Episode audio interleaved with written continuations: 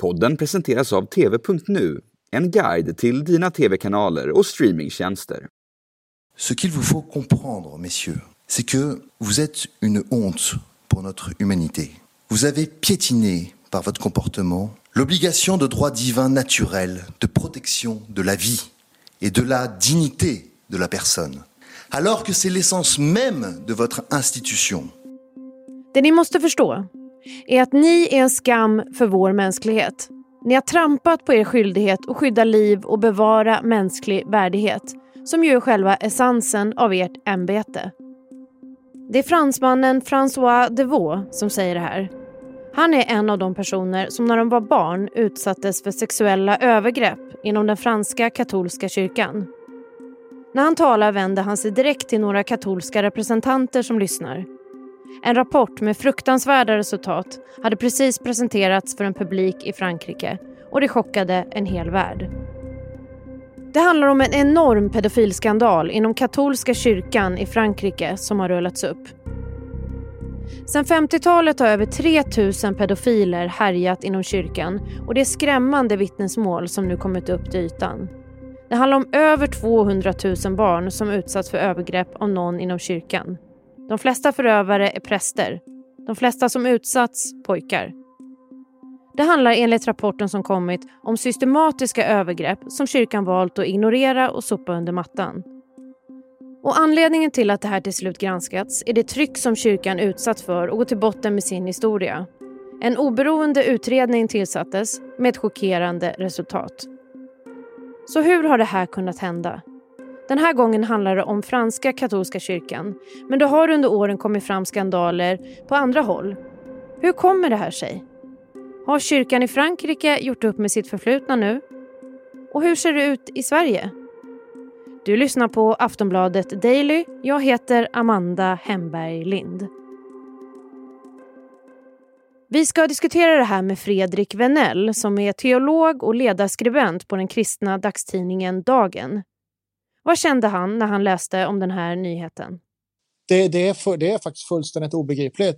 Eh, när jag tog emot siffran i, i, i tisdags här så blev jag helt matt faktiskt för att det var en... Ja, men det, det är fullständigt obegripligt. Eh, kan du berätta för den som inte är insatt, alltså, hur ser historien ut gällande pedofilskandaler inom katolska kyrkan? För det är ju inte första gången något sånt här eh, avslöjas. Nej, det är ju tyvärr inte det, utan det har funnits eh, ett antal tillfällen faktiskt de senaste åren bara där det har avslöjats sånt här. Vi hade en ganska stor rapport i, i USA, Eh, början på 2000-talet, John Jay Report, där man också gjorde en liknande kartläggning för att titta eh, hur det såg ut där. Vi har haft lite, nu är det ju det är väldigt svårt att tala egentligen om mindre och större för varje barn som utsätts är ju för stort egentligen. Men i, i Polen har det funnits liknande med ett antal hundra barn som har berättats om. Vi har från Chile, vi har från Kanada, det finns egentligen Australien finns också. Det finns från olika delar av världen där just katolska kyrkan har varit involverad. Sen ska man verkligen säga också att det är ju inte unikt för katolska kyrkan utan det här finns ju i många kyrkor, men vi har det i idrottsföreningar i föreningsväsen och sådär också. Så att det är inte unikt för dem, men det här är ju magnituden av detta som jag nu ser ifrån Frankrike skulle jag vilja säga är ganska eh, Ja, men för, för mig framstår det som unikt skulle jag vilja säga. Men jag tänker också att det är väldigt positivt att kyrkan verkligen har velat ta tag i det här. För det man kan säga är ju att eh, det verkar som att eh, liksom, piken på det här kan man säga det var som mest var någonstans 60-70-tal. Sen har det trappats ner och inte varit lika många. Men det räcker med att det är ett barn per år så är det ett barn per år för mycket. Eh, men det verkar som det har trappats ner helt enkelt, som tur är. Det finns en etablerad kultur där övergrepp har tillåtits genom åren. Det, det har jag hört exempelvis som reaktion. Har du, vad har du hört? Har Vatikanen reagerat och så? Nej, men påven har uttalat sig och eh, reagerat och det var en skamfylld man man såg som eh, hade nu nu är de ju noggranna med orden i Vatikanen, så han hade nedböjd blick och sådär. Men jag såg också, jag, tyck, jag tyckte mig se en man som var lite bruten av det här och tagen av det här. Eh, och vi vet ju att påve Franciscus har ett väldigt stort socialt och diakonalt patos. Eh, och därför så verkar det här ha drabbat honom naturligtvis väldigt, väldigt hårt. Det vore ju på ett sätt konstigt annars, men man vet ju aldrig. Det finns ju faktiskt män som har utsatt barn som inte har varit lika, lika drabbade. Men påven, jag tycker att påven var helt uppenbart tagen av det. Vi vet också att den i Sverige som är en typ av barnombudsman i katolska kyrkan, eh, Björn Håkonsson, är, har uttalat sig och sagt att det här gör ont, ont, ont, säger han. Så han har också varit väldigt drabbad och, och eh, förklarar det med att präster faktiskt till viss del har haft för, har en för untouch, liksom, position av att vara untouchable i katolska kyrkan och sådär.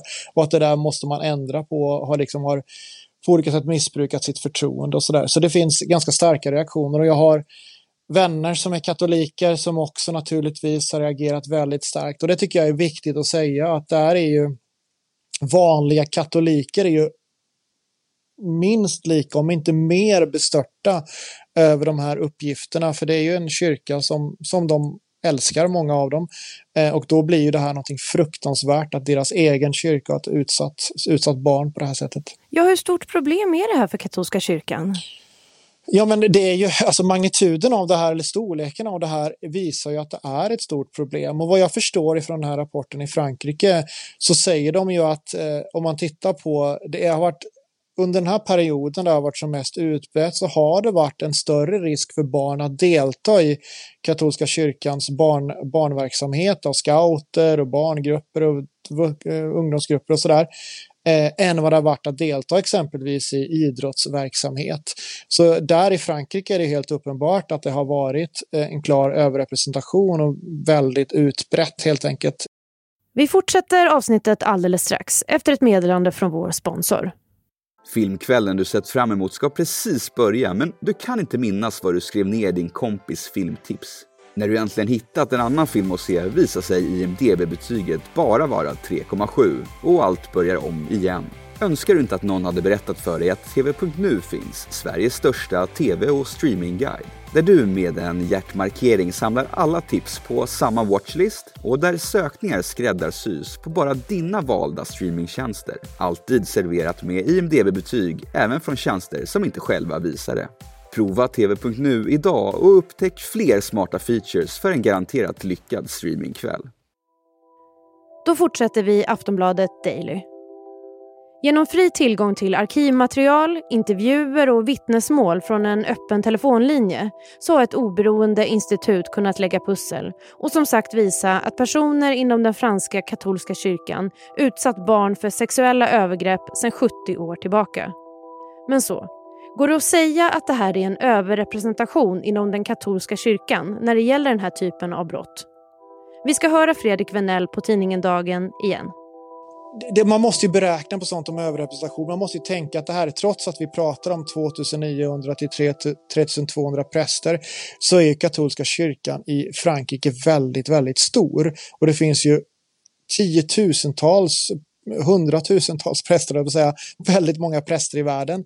Eh, så därför är det svårt att veta exakt om överrepresentation. Men det man brukar prata om med katolska kyrkan och som gör det lite extra ska man säga, uppseendeväckande eller häpnadsväckande ska man snarare använda det ordet. Det är ju att de har en restriktiv och strikt sexualmoral där de ju eh, tänker, de har celibatet för präster och munkar och nunnor. Det finns en hög äktenskapssyn eller en äktenskapssyn att sex hör hemma i äktenskapet. Det är deras syn på preventivmedel och så vidare.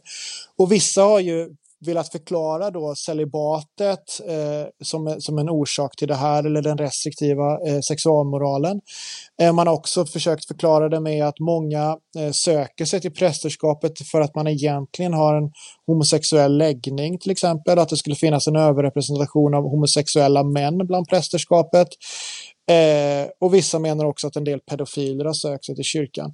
Det här är ju lite svårt, tänker jag, att eh, att kunna föra i bevis. Det är ganska svårt att hitta ett orsakssamband, tänker jag, mellan att, eh, att säga att bara för att man är homosexuell så söker man sig till kyrkan och att det sen i sin tur leder till en typ av övergrepp mot barn. Det, jag, jag tänker att det blir en märklig syn också på homosexuella som skulle säga att bara jag inte kan leva ut min homosexualitet så leder det till övergrepp av barn, vilket blir en ganska märklig syn tycker jag. Eh, det jag funderar på själv och som jag har hört andra också Eh, reflektera över det är att det snarare har med makt att göra. Och när man då använder den makten för att missbruka barn sexuellt så blir ju det extra, ja, det, blir, det blir helt enkelt extra fruktansvärt, extra ont skulle jag till och med vilja säga det är den här kulturella men också strukturella makten i det franska samhället och i eh, katolska kyrkan med deras hierarki och sådär som gör att det här har kunnat fortplantas, det har dolts, det har skyddats för man är rädd om synen på och uppfattningen om den katolska kyrkan. Ja, du, du är inne på det. Det finns ju kritik om att högt uppsatta vetat om det här. Att det skett med kyrkans eh, goda minne i någon mån. Mm, precis. Och det där är ju, det, det, kan vi ju se i många andra sammanhang också, tänker jag. Eh, I företag och organisationer, att man har en sån vilja att skydda sin egen organisation ifrån dåligt rykte. Eller idag talar vi om varumärke, även om det känns lite främmande kanske att prata om i relation till en kyrka, så är det ändå så många av oss reagerar. Eh, och då menar jag ju att den här makten som de besitter i relation till människor och de andliga uttrycken till relation, det blir också ytterst sett om man är troende relationen till Gud blir extra på ett sätt viktigt att inte avslöja och inte minst om man har en hög, eh, liksom, eller en, en, en sån restriktiv syn på sexualmoralen så blir det extra viktigt att visa att vi klarar det här. Vi är inte drabbade av den här typen av problem och sådär. Har vi sett några sådana här rapporter som gäller, en, gäller kyrkan i Sverige då?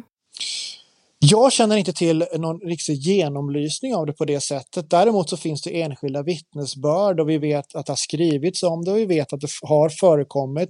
Och tyvärr är det ju inte sista gången som vi kommer att höra om det här utan vi kommer att höra om det fler gånger. Eh, och det finns ju som sagt var enskilda böcker skrivna av personer och sådär. Så vi vet att det förekommit i Svenska kyrkan, i frikyrkor, i, i, i katolska kyrkan också. Så vi vet, men inga sån, genomlysningar. Och det är möjligt att vi borde göra det i Sverige också i alla sammanhang. Nu framåt då, vad, vad kan allt det här få för konsekvenser? Nej, men det positiva är att, att katolska kyrkan själv har tagit tag i det här och kartlagt det. Äntligen får man väl säga. Eh, och för, för fakta eller en genomlysning hjälper ju till att kunna ta tag i det. Så jag önskar ju att det här skulle leda till en större öppenhet, både från katolska kyrkan men också i alla andra kyrkor. Men har katolska kyrkan tvättat sin byk nu då? Det beror ju på vem du frågar. Jag såg någon intervju med någon kvinna som trädde fram och berättade att hon hade blivit eh, varit utsatt för övergrepp och för hennes del var det ju ett helt öppet sår idag för hon menar att det var inte kyrkan som hade hjälpt henne vidare utan det var vänner, partners, familj och sådär. Eh, så nej, det finns någon del kvar att göra i det fallet. Men det är en väldigt bra början att påven är så, som jag uppfattar det, förkrossad över det och tar, tar, tar upp det.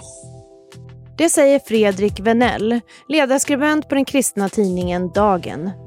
Du har hört Aftonbladet Daily och jag som heter Amanda Hemberg Lind Hoppas att vi hörs snart igen. Hej då. Du har lyssnat på en podcast från Aftonbladet. Ansvarig utgivare är Lena K Samuelsson.